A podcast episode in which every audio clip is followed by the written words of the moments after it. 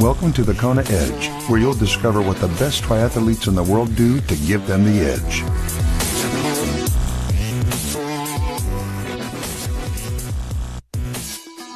It's time to chat some more biking on this edition of the Kona Edge. Thank you so much for joining us. I'm Brad Brown, and we head back to Denmark today to catch up with Kristian Hindkjaer to find out a little bit more about his bike. Before I do that, though, don't forget that uh, you are running out of time this month to get your entry in to win that half Ironman entry.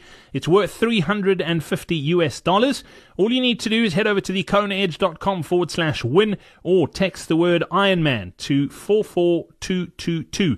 That's where you can get all the details. Uh, you simply need to become a patron of the Kona Edge. Buy me a cup of coffee once uh, a month and uh, yeah, for every dollar you pledge to keep the lights on here, we'll put one entry into the hats for you to win that entry. So go check it out. That's thekonaedge.com forward slash win.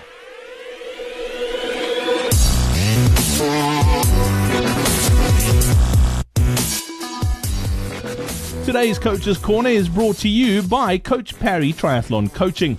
With a passion for high performance sport, Lindsay Parry is one of South Africa's most widely recognized and respected coaches. Having led a team to the London and Rio Olympic Games, Lindsay has coached both triathletes and runners onto podiums of some of the world's most illustrious races. Lindsay has the unique ability to understand what it takes to succeed at any level and thrives on coaching, motivating, and inspiring others to do the same. To find out more about working with Coach Parry, head over to thekonaedge.com forward slash coaching. And don't forget, if you're a coach or if you have a coaching business and you'd like to get a plug on the podcast, head over to thekonaedge.com forward slash coaching.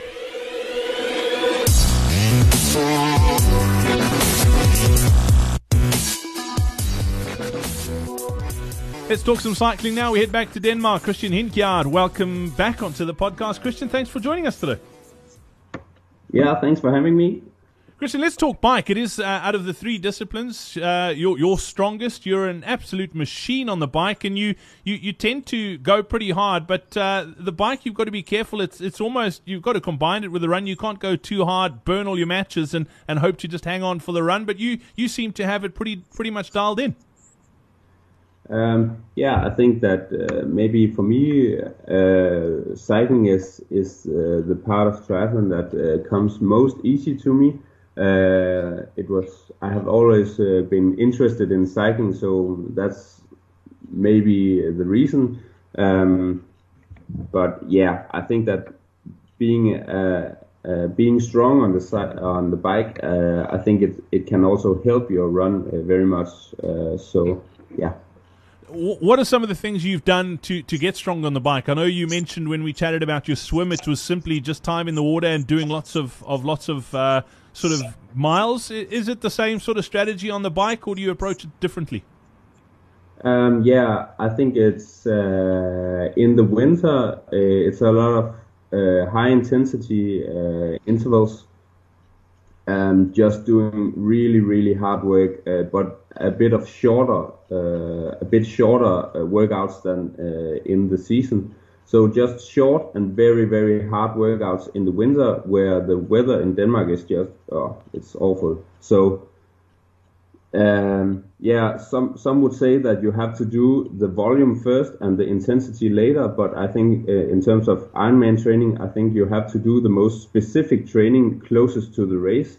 So high in, high intensity intervals are not very specific for for Ironman training. So I put them in the winter, and uh, yeah, the long the long uh, uh bike trips uh, in the summer they're they're really good uh, but I think the base is laid in, uh, in the winter for, in terms of speed and watts. You, you you mentioned in our first chat that you were pretty analytical and, and sort of really focused on the little things to, to make things better and, and we spoke about sweat rates and, and that sort of thing. Are you pretty analytical when it comes to, to your bike with power and watts? Do you t- tell me about some of some of the analysis you've done there? Um, yeah, absolutely. I think that uh, I'm a bit of a, a, nerd when it comes to to uh, to my bike, and uh, it's really much just uh, being nerdy about every little part of the bike. Uh, just hiding uh, hiding your bottles, hiding everything, your energy, just hiding it away from the wind uh, getting your position right and keep your head down. Uh, actually uh, adapting to to a style of riding where uh, I just keep my head very low and not necessarily looking very much at the road in front of me, but just uh, peeping up uh, once in a while to see where I'm at, uh, and uh, yeah, just go low and hide everything away from the wind, so bottles and everything, yeah. And over time, if you think back to, to the improvements you've made, is there one thing that you think has made a, the biggest difference to your bike and, and, and improved your bike performance?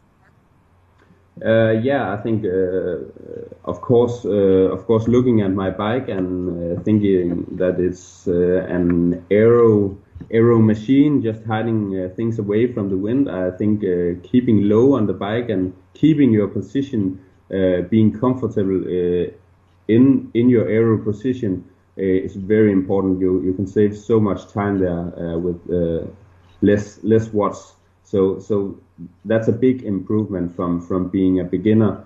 Um, but also in terms of uh, pacing strategy, I think that I have learned about myself that I can actually go into the red zone just a couple of times, uh, even even on an Ironman, uh, and still still be able to to recover pretty good and and make a good run. So yeah, I think that that I haven't I don't have to be too afraid to, to burn some matches on the on the bike. Uh, I will still be still be uh, be able to recover uh, all right uh, for for the run.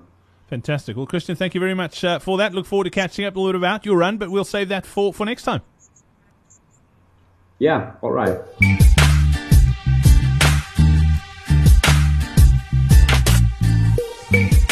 This episode of the Kona Edge is brought to you by the Wahoo Kickr. Whether you're looking for the accuracy and control of a direct drive bike trainer or the flexibility and convenience of a wheel on solution, Kickr and Kickr Snap are two distinct indoor training solutions. Kickr Indoor Trainer's large flywheel uses new algorithms to improve responsiveness and better replicate the sensation of riding on the road. So whether free riding or using online platforms like Zwift and TrainerRoad, you'll have the same experience you feel on your favorite outdoor rides. To check out their phenomenal range, head over to thekonaedge.com forward slash indoor. That's thekonaedge.com forward slash indoor.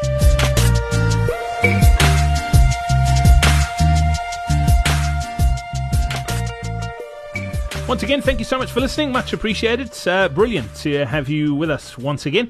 And before I go, a quick iTunes review for you. This one coming to us from Just Trying, saying, Brilliant and inspiring. Great to hear that I'm not the only one who suffers and then eats pizza and drinks beer after an Ironman. Just trying? Nope. Uh, that would be me too. So, uh, yeah, thank you so much for that iTunes review. And if you haven't left one yet, please do. It really helps us uh, sort of grow this podcast. That's exactly what we're trying to do is spread the message of uh, the sport we love far and wide. And uh, think of it as our virtual tip jar. You can help us out big time by leaving us a rating and a review. So much appreciated. Until next time, from myself, Brad Brown, cheers. We hope you enjoyed this episode of The Kona Edge. Don't forget to connect with us on social media. Simply search for The Kona Edge.